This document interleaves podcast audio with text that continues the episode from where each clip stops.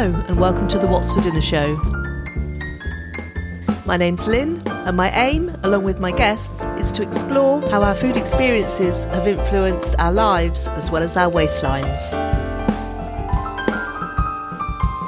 After his football career ended due to a serious injury, my guest Gary Knight embarked on a journey of personal development that embraced all aspects of his attitude to life and his well-being. Now he combines a career in sport with being a strategic life coach who focuses on supporting others to find a happier, healthier lifestyle. Welcome to the show, Gary.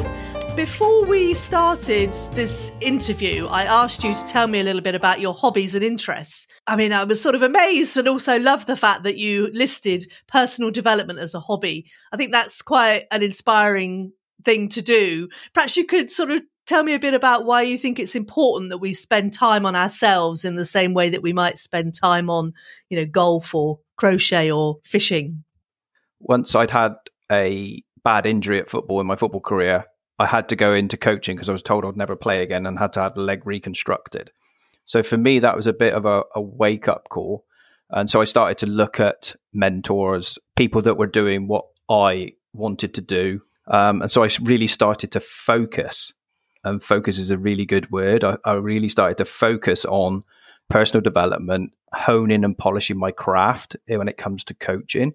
So instead of just focusing on football coaching, I wanted to look at people that were in the life coaching um, industry or in business coaching and things like that, and just trying to glean from all of those different types of characters what helped them be the best version of themselves and just studied that uh, and just really became really intentional about bringing that into my life and once i did that it's amazing how the universe or whatever you want to call it creates a better life for yourself in inverted commas when actually it's just you taking time to focus on you.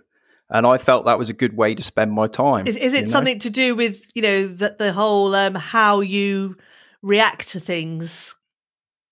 Yes, exactly that. Because obviously, you know, we grow up and we're all different, we're all unique, but sometimes you know groups of people can be labeled and maybe i came from one of those groups of people i came from a council house background i came from a home um, that unfortunately was domestic abuse I got stabbed when I was younger, trying to help other people on the council estate.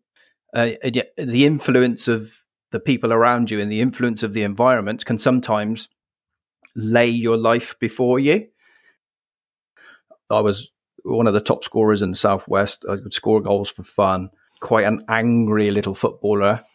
That's not me really. But on the pitch is where all my aggression pent up and stuff from my childhood came out and frustrations came out and you channeled it into your sport. Unless you wake up and say to yourself, do you know what? I don't really want to go down that path. I think there's something better for me. I think there's something better inside me. And it was just about trying to find the answers to that and find myself, I guess, a little bit, the real me. Uh, uh and then show the, the world the best version of me. So if I'm going to be a coach, if I'm not practicing it, I can't be a coach or an effective coach, is my view. And it's interesting that you sort of started from the perspective of being a football coach, which, you know, sometimes can be very much focused, or, or at least a very narrow focus on, you know, winning, on technical skill, but actually, you know, to be a success in any field of life, it takes more than just that narrow focus, doesn't it? Yeah, for me, even when I was football coaching, uh, you know, the, the boys or the girls that shone out with their skill sets quite uh, glaringly in front of you was great to see. However, it was the the boy or the girl that was in the corner of the pitch working away at their skill. They weren't so quite so good as the others. They didn't have that natural talent but I would always take somebody that has a little bit of skill but has a fantastic attitude and wants to learn over somebody that has all the skill under the sun and maybe has ego on their shoulder, doesn't have a great attitude. I would always try and help both. But that one that is really showing you, I want to learn, it's me, help me. I, I, they would really come to the forefront of my thinking. And it's the same when I'm, I work with other people. A coach hasn't got the answers. A coach has got some really good questions. They can show you the route map, but you have to be the one to implement it. what do you do on a sort of day to day basis to work on your own personal development? We're all human beings, so we we fall off the wagon from time to time, and you, life gets hold of you from time to time. But intentionally, and that's the key word, and I use that word a lot, is intentionally. I always endeavor to wake up with gratitude because if I've woken up, I might as well be grateful because if I haven't, I haven't got a problem anyway. That's the first step. I always, if my eyes open, thank you, thank you. I'm here. I have the opportunity to to do good. I have the opportunity to be a nice person. Those sorts of things. Practically, uh, I have my goals that I would set at the end of each month. What do I need to do this month? How can I do it? Who do I need to speak to? Those sorts of things.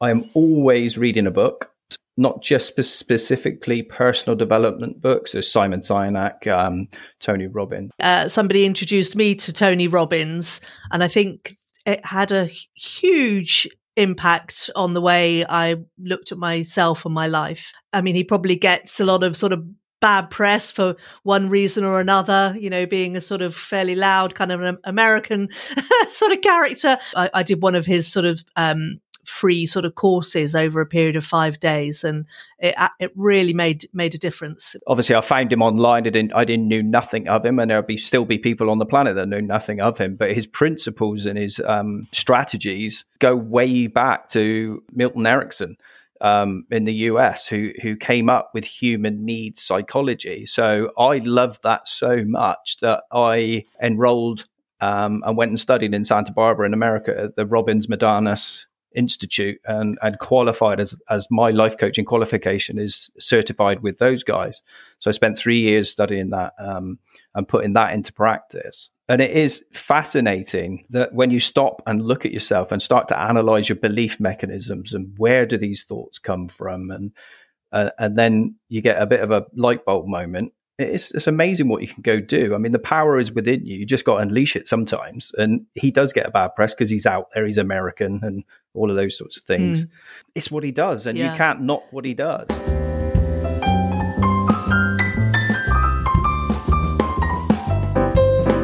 I'm looking into right now, looking into possibly training to be a kinesiologist because I've been to see one and I'm feeling the benefits of what that person's done for me in terms of discovering a virus that I've been carrying. I mean, I don't know if you've been to see Andrew Pittman, is it in Taunton? Jonathan. That's what he's called. Jonathan, Jonathan Pittman. Pittman. Yeah, that's who yeah. I saw. That's My, who I saw. Yeah. yeah, yeah. I mean, like, just incredible. My husband goes to him regularly and swears by what he does. And I've been once, and, and again, I was amazed at how that. How does that work?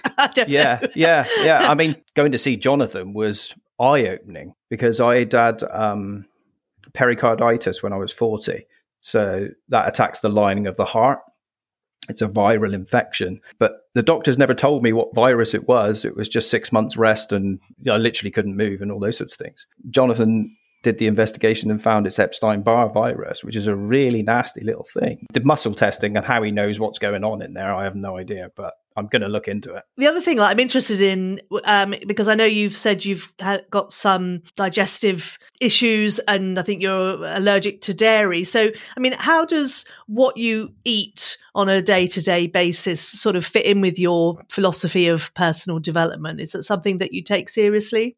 Uh, very seriously. And and again, it's when your eyes are open to to things. Being open is really important, I think, because we can become closed off. With me, um, uh, it was discovered I had some a little bit of a, a scare around cancer, so I had to have some investigations inside, and it turns out that I've got precancerous stuff and something called diverticulitis. Isn't that sometimes brought on by a lack of fi- fiber in the diet? They can say it's a lack of fiber, yeah which I didn't quite understand when they told me I had that because I have quite a good, healthy, I thought, fibrous diet.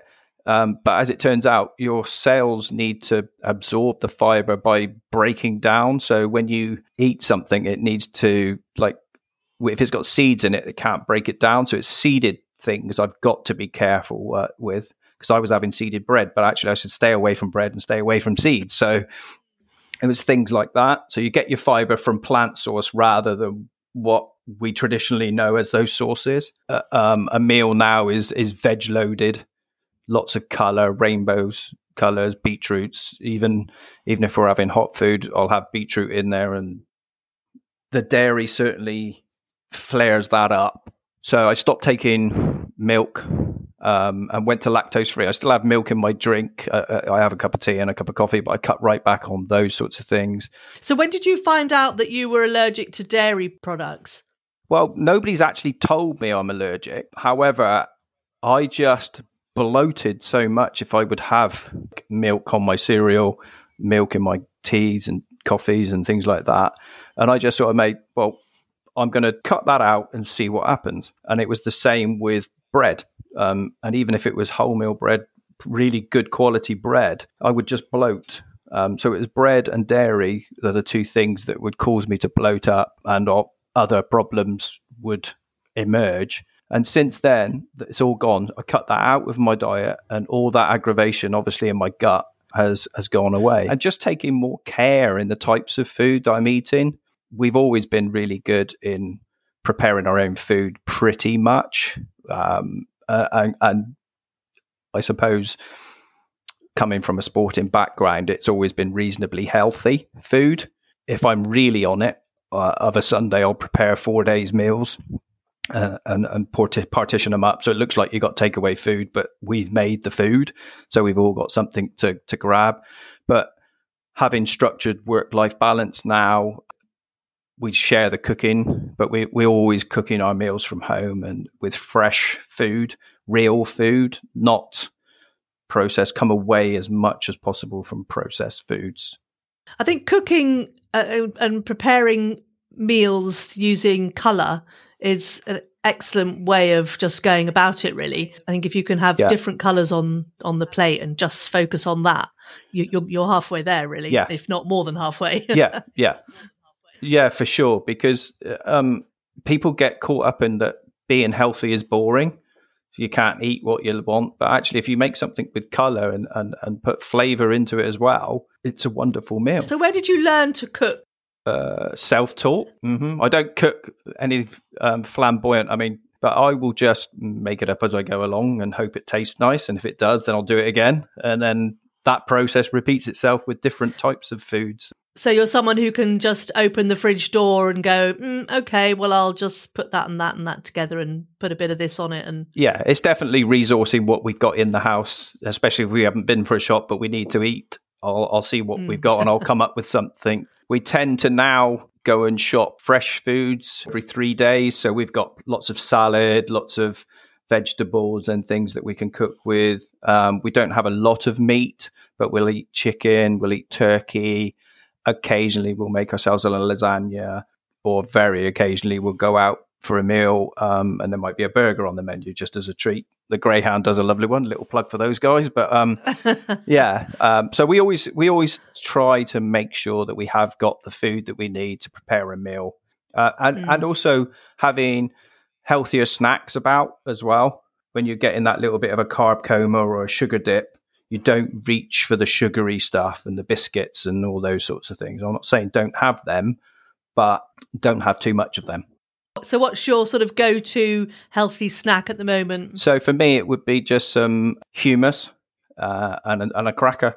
Some of those, a mm. handful of crackers and some hummus, a dip, and just have that because the cracker, when you put it into your mouth, uh, it starts out as a carbohydrate but turns sugar as you as you as it dissolves.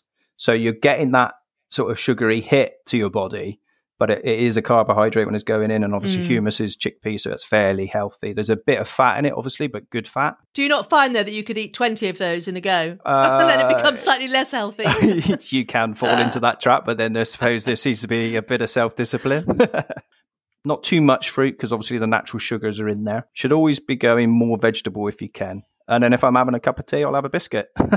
so what? So what's your favourite sort of main meal to cook? If you were, you know, perhaps if you were cooking at home on a Friday evening or something, something nice to eat? I would probably do off a chicken breast, dice it down, pop it in with some onions, garlic, load it up with courgettes, peppers, mushrooms, and, and just a stir fry dish on that, uh, uh, and maybe some coriander rice.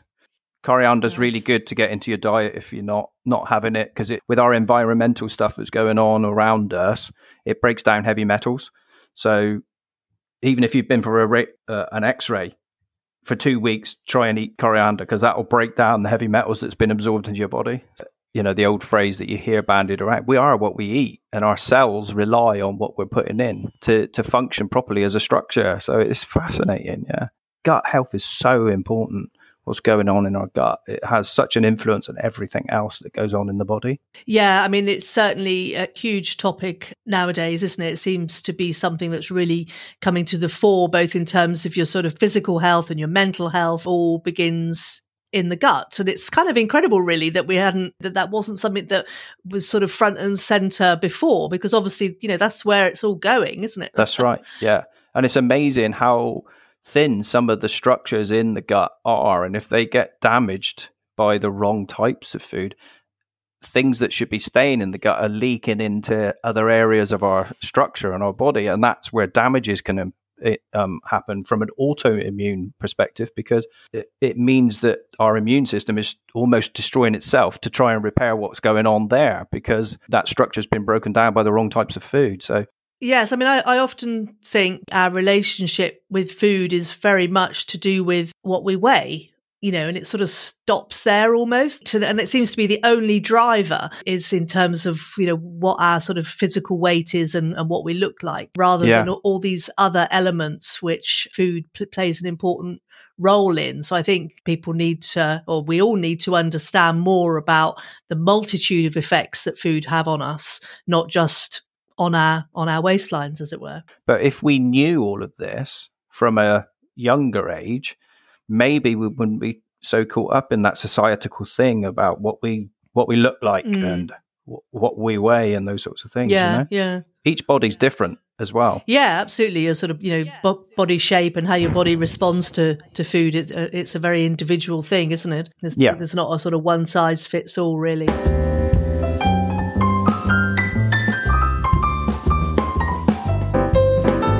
You a packed lunch boy or a school dinner boy? We would go home. We had to, to we we walked home to mum if she was home. But bless mum, she was doing three jobs to try and look after us. She had a lot on her plate. I can remember foods, uh, Shippam's paste, um, horrible crab paste. Uh, main meals would have been liver and bacon and things like that.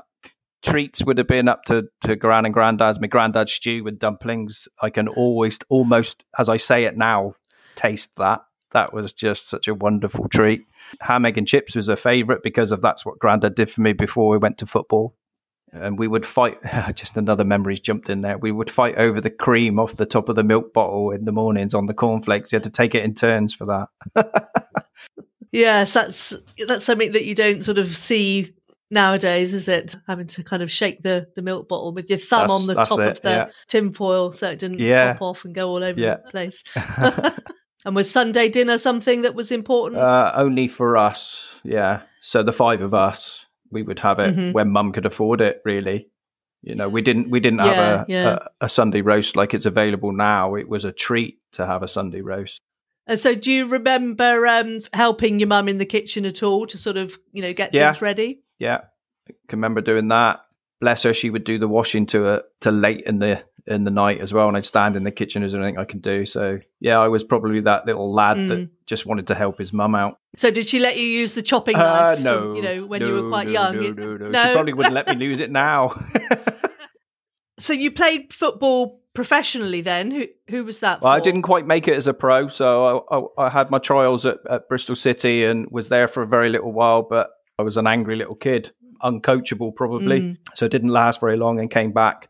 And so I played for Taunton semi-pro, so I got paid to play football and had a Right. job as well. So it was a good, it was good, Mm. it was good. Um, and then played for a team called Priorswood, which at the time were probably the best um, senior club around, which were just below Taunton. 27 got a really bad knee injury. So that was the end of the football.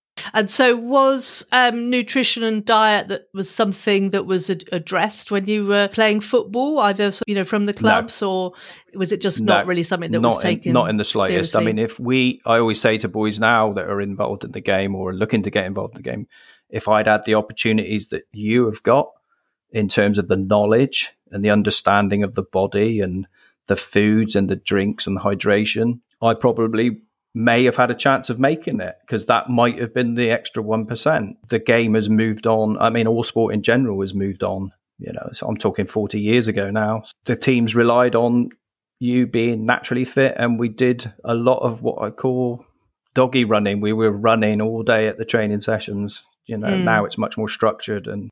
So you were burning off the excess calories from maybe less than healthy diet that you might have had anyway. So it wasn't really For an sure. issue. So again, we're back to it being about the size that you are, really. You know, you're not getting chubby as a player or whatever, then no one's really questioning what's what you're actually putting in. That's in. right. Yeah.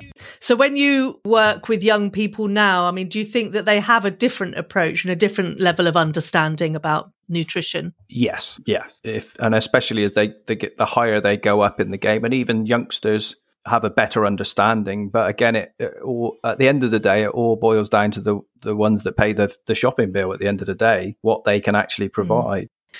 I think there's becoming more and more recognised that it doesn't have to be an expensive process to eat healthily. Absolutely, and, and that's a very important mm. statement. I think the information and the, the, education needs to go out there and, and get out there much better than it has done. That's the biggest thing. People need to understand it's not actually too much trouble to cook a meal from scratch. It's not that expensive. Mm. It just needs a bit of effort. And that's what we've come away from with the way our society is set up. It's fast paced, isn't it? We have to be doing this. We have to be. Sometimes you haven't even got time to consume your food because you've got to do something. um, yeah. That, yeah, that is true. But then I, I, think there's also a case for saying that, you know, there's so much that we can cook for ourselves that is really super quick, quicker than driving down to the supermarket or walking to the local shop to buy, you know, a ready made pasty or whatever it's a habit thing and, and, you know it takes a little while to create a new habit and break an old habit and you fall into the trap of not giving it the time i think. Certainly some of the clients i've worked with that's been one of the drivers that, that that's kept them on a journey that's not too good for them. So they just have to spend a bit of time on themselves and create the habit and have a go. Just have a go at cooking yourself and and see oh actually that didn't cost that much. That was actually quite good mm. fun and it tasted brilliant Yeah, and probably didn't take as long as you thought it was. It's it's a bit like any form of exercise, isn't it? You need to get it to the point where it is just a part of your day that you just do it. It and you don't even think about the fact that you could be spending that time doing something else. Exactly. I always say to people, um, are you prioritizing your schedule or scheduling your priorities?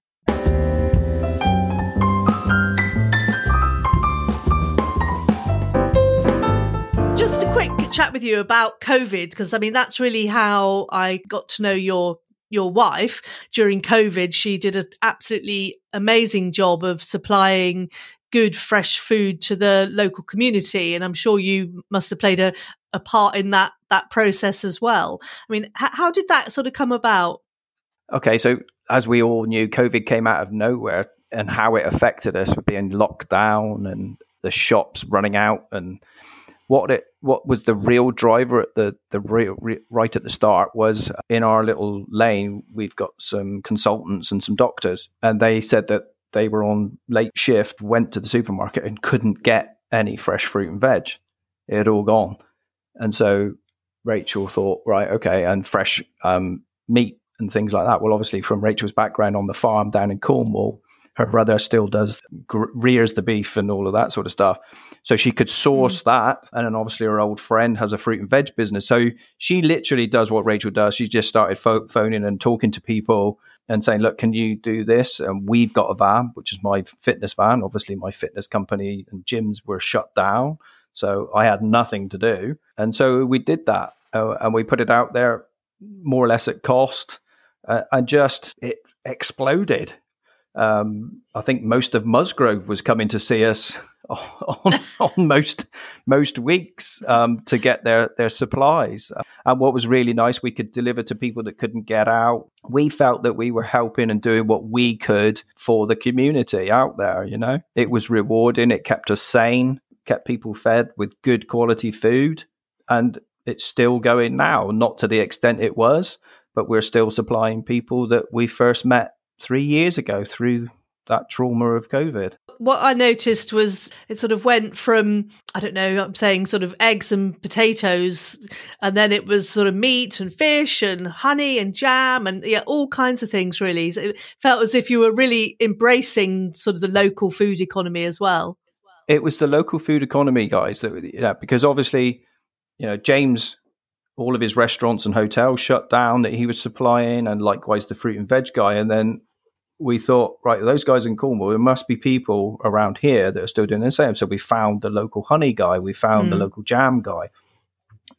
Um, spelt flour when they when nobody could get any flour that we went mm. to Shipham's and said, "Why can we do this?" And we just sort of wanted to help as many people as we could because that helped us stay sane and have a focus because we needed something to be focused on to get us through.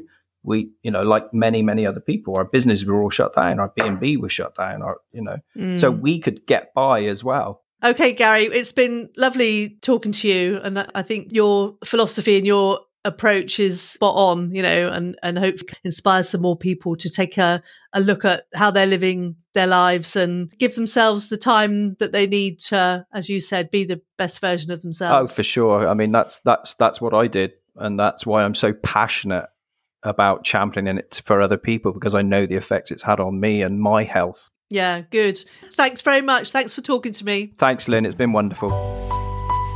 Thanks for listening. Before I go, just a little reminder that if you enjoyed the show, please tell your friends. You can share an episode from your podcast player or from my website, or you can easily share one of my social media posts on Instagram or Facebook. If you're kind enough to share an episode, I will give you a personal shout out on the show to say thank you. What more could you ask for? Thanks in advance for helping me spread the word about my podcast. Bye. Thank you to Rick Simmons from the Content Podcast podcast for his help and advice, and thank you to Pixabay for the music.